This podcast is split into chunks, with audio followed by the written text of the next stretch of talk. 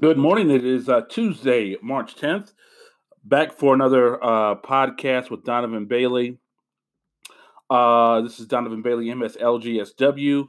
Uh, this is podcast um, basically talking about social work and um, wanted to use it as a platform to also talk about my run for Minnesota House 25B. So that's what you're jumping into.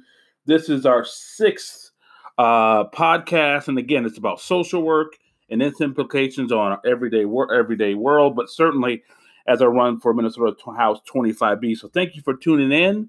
Um, just got back from Brainerd, a full uh, week of training with the public defender office, working about talking about sentencing advocacy. It was a great time. Had a training up there on cultural competency. Looking to post that on my uh, Facebook as soon as possible um, and YouTube. So perhaps you'll get to see that as well. But we are on Facebook Messenger. We have a YouTube under uh, both of them, Donovan Bailey, MSLGSW. And then this is an Anchor FM podcast, just so you know. It has about six outlets in which to catch this podcast. Well, very quickly, um, Bailey Brunch in the Barbershop. Saturday, March 14th, 9 to 12. Again, Bailey Brunch and the Barbershop. That's coming up. That's our meet and greet, our kickoff for Minnesota 20 House, Minnesota House 25B. And my campaign, if you have questions, comments, whatever it might be, let me know because on the 21st, it's the time of the DFL endorsement. And uh, the DFL will be endorsing who they want to be their candidate going into the general elections or actually going into the primary in August. So that's March 21st. So become a Donnie delegate, if you will. Get out there on March 21st and say, hey, Donnie is or Donovan is our man. All right, uh, Biden and Bernie, uh, at least the Democratic side, is down to Biden, and Bernie. That's really getting interesting tonight on this Tuesday, 310. Various states will cast their votes, and it might tip the balance on who's going to be leading the Democratic ticket. So that's certainly what's up. Uh, pretty interesting as that goes forward. Also, Rob Manfred. Uh, I'll stop talking about Rob Manfred in, in the NBL in Major, Major League Baseball. I just think he's done a horrible job, uh, and particularly with the league that's really trying to go next level. Um, and um, it's interesting given the cheating scandal. But we won't talk about Rob Manfred today, but certainly we'll get into leadership, and that is the breadth of what this podcast is about. Well, as you know, the coronavirus, COVID 19, is growing exponentially. Uh, certainly, that's what's up in our country. I think a lot of us don't know how to react. Some of us are in denial. Some of us, we're going to overcome it. Some of us are shocked. Some of us are scared. Uh, in my uh, 40 plus years of living on this earth, uh, and perhaps it's because of the media nowadays, perhaps we've had worse uh, outbreaks, if you will, or pandemics or e- epidemics. Uh, but certainly from a media scale, uh, this one certainly is has my eyes bugged. I've never seen this, and also it seems as though it has many much more implications in the sense of how it's spreading and it's worldwide and so on and so forth. So that is it's pretty significant as for sure. Stock market, so on and so forth, are reacting to this reality. So it's it's interesting to say the least. We are concerned to say the least and certainly we need to be precautionary to say the very, very least. So certainly that's what's up. But as it relates to this, it did it. You know, I about a week ago uh, when this started to spread, and our great governor Tim Walz came out and he began to address it last week when I was up in Brainerd. Um, in fact, today, uh, I believe yesterday, they um, uh, earmarked $21 million to be prepared for such an epidemic as this. I was reminded of leadership. And I'll be honest with you, it was sobering to me as I'm running for Minnesota House 25B. It's one thing to be an issues oriented candidate, it's one thing to be running for the DFL. It's one thing to be running for your issues. It's one thing to even uh, uh, to be excited about this opportunity to represent people and maybe even get on your own soapbox. It may be even glamorous to some degree. But the truth of the matter is, and certainly this time has reminded us we need good leaders nationally and certainly statewide.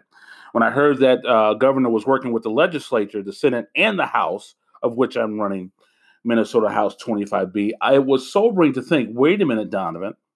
You're not only running on diversity, inclusivity, inclusivity, equity, and diversity, as I am, and you're not only running for everyone in Minnesota, and I certainly believe running on that platform impacts everybody for the better.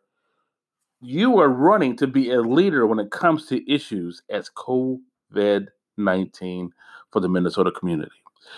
You may be in a situation where you may be pressed to make a decision that impacts millions as it relates to a deadly disease or other things, war, whatever, so on and so forth.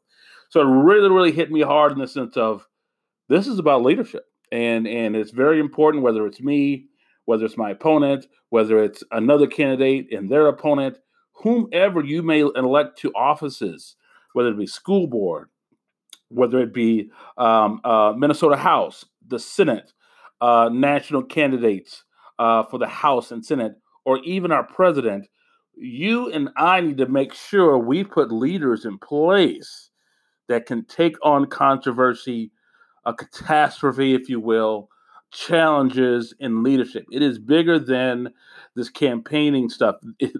we are putting leaders in office to take care of Minnesotans and also the nation. So I'm certainly not saying that I am the best leader. I have never dealt with a national or statewide catastrophe. Um, however, I have done some leadership, obviously, uh, and I'm certainly not saying I'm better than any other leader running. What I am saying, though, we need leaders that can handle issues such as COVID 19. And reminded me of the, the leadership styles that I've studied in social work. And there's many leadership styles that social work puts pushes the transactional leader, the authoritarian leader, the autocratic leader, the servant leader, the transform- transformational leader, the laissez faire leader. It goes crazy. The charismatic leader, the bureaucratic leader, and the democratic leader. And then there's more, even as my PhD is pushing us to study more leadership styles. There's various leadership styles, but again, make sure you have a leader uh, that is is getting things done as it relates to some big stuff. Leadership is more than a plat- party platform. It truly is. It's particularly we're seeing that now. It's bigger than Democratic, Republican, and Independent. Leadership is more than a party platform, especially in America. It's about doing what is best for everyone, regardless of the party. And we're really learning that right now. COVID 19 is not discriminatory. It's going to come and get you if it will. And in these cases, in war and other things, we need great leaders. And so I wanted to speak about leadership, particularly my leadership style, uh, just to let you know, let others know about my leadership style and how that would apply to something like this. Uh, but I've become more of a situational leader. Uh, about 10, 12 years ago, I went to the National Institute of Corrections, did two programs on uh, leadership for women and minorities, and then leadership, advanced leadership for min, uh, leadership for women and minorities out at the uh, National Institute of Corrections in Colorado. And during that time, I was introduced to the situational leadership style. And I don't want to go too far into it, but it's one of those styles that's bigger than um, one specific uh, thing. Certainly, a leader, any leader that runs for office, any office, should have a values core. But on top of that core is how they lead. And I became a situational leadership style person if I had to choose a style, and you can look that up on the internet. But basically, it's a leadership style as it is uh, t- entitled uh, leadership, situational leadership. You go into a leadership situation, you assess what's going on, you diagnose what's going on, you pull in team members to to understand what's going on, and then for the collective body, you make the best decision for the situation. Um, and that means preconceived ideas doesn't go into the situation, preconceived notions. You don't think about other stuff. You go into the situation and you make the best decision for the situation um, and for the betterment of all folks that are involved. Um, and I've learned that to be the best style um, for me. And uh, given what I do at the Public Defender Office, given what I've done in crisis management and a lot of different things, um, I've been a youth counselor, I've been a social worker, obviously a social worker now, I've been a police officer. Um, I supervise residential residential treatment centers for juveniles where there's a lot of volatility and so on and so forth. Um, and uh, in all those situations, I've learned to be a situational leader. Uh, and I'll give you one one context. Um, I used to be a residential supervisor, and in that context, we were helping very delinquent young youth. And what I found out, and for those that have worked in youth work, like I have back in the day when I was a youth counselor and then a um, program supervisor of residential programs, often uh, a client would come to our program and the paperwork will look much more horrible uh, than the client himself. And we would get the stack of paperwork of a client we were considering to come into the program, and we would team it and all that. And sometimes it would look worse than what the client was. And the client would get there and it's like, oh, he's not that or she's not that. And then we mold a treatment plan around that individual. And that's a good example of situational leadership, uh, taking the situation for, for what it is, not just just having a blank um, thought as to what uh, preconceived notion. There you go, as it were, on on some things. Now, now that does need that does entail that you do need experience. You do need um, uh, uh, uh a again a values core. I truly believe when you go into leadership situations, but but again, this situational leadership style is what I've learned as the best leadership style. Again, going into a situation, assessing it, diagnosing it, getting a team of individuals to brainstorm around it, and then making the best decision for the greater good or for those individuals um, in place. And that's just the leadership style I've learned. To me, it's the best leadership to uh, deal with. And that even calls in different styles of leadership. Whether it's the democratic leader, sometimes you have to be democratic. Whether it's authoritarian, sometimes you have to be authoritarian. Whether it's transactional, sometimes you have to be transactional or this enthusiastic, charismatic leader. Sometimes you have to be that style of leader.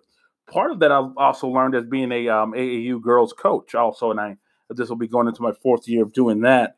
Um, each player is different. You need to learn how to uh, balance uh, your coaching style to that player and then to that team. I've had different teams over the years, and it's it demands different things. So situational leadership is my style, and I'm still learning but that's the style I learned about 12 years ago in the National Institute uh, Corrections Training, and that's the style I've been going with.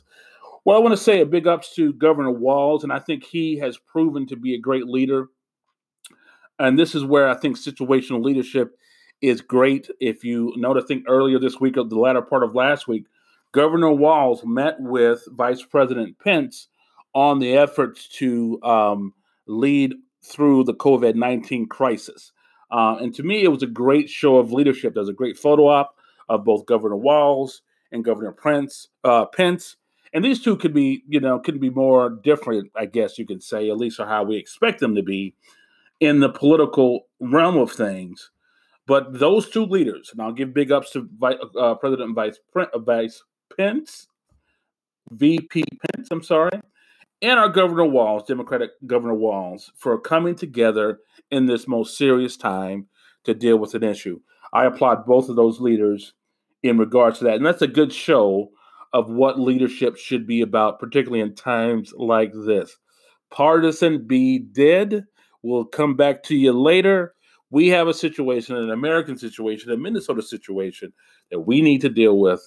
And therefore, we need to come together for the greater good. This is America. This is Minnesota. We need to do these things for Minnesota. So I just wanted to uh, reflect that leadership, and that's the type of leadership I would strive to be.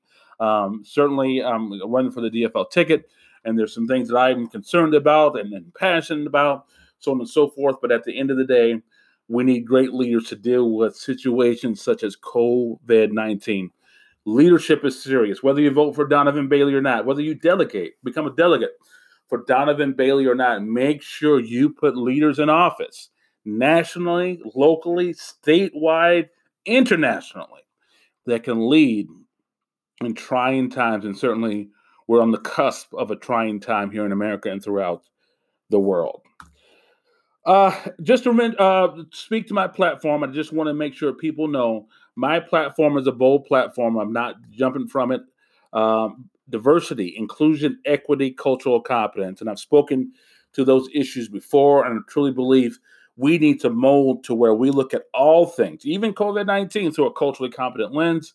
However, this one has not hit the uh, the impoverished communities like some have have thought. Uh, but that aside, um, I am running with these, these things in mind, given the th- some of the things I've said in the past. That is my platform, but certainly my main platform is for all of Minnesota. That that's what guides me. my education. I have a master's in education leadership. Been working on my PhD in social and community services. My experience: I'm a, a licensed social worker. I've been a police officer.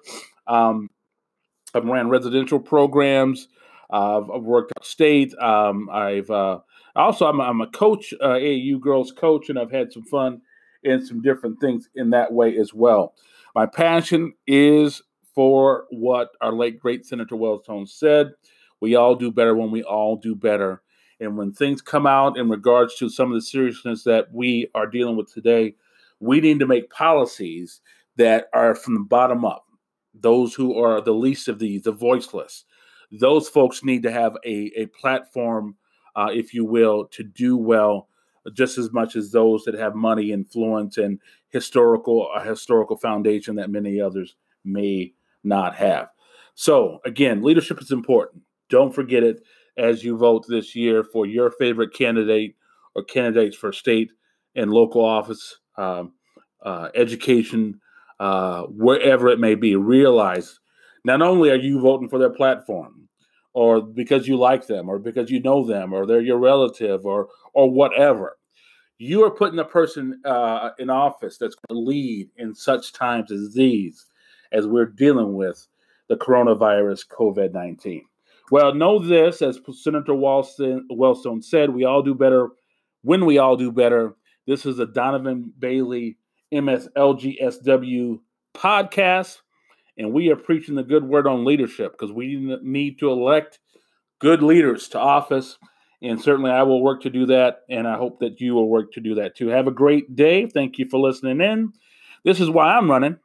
Hopefully, you'll come out and become a Donnie delegate. Have fun.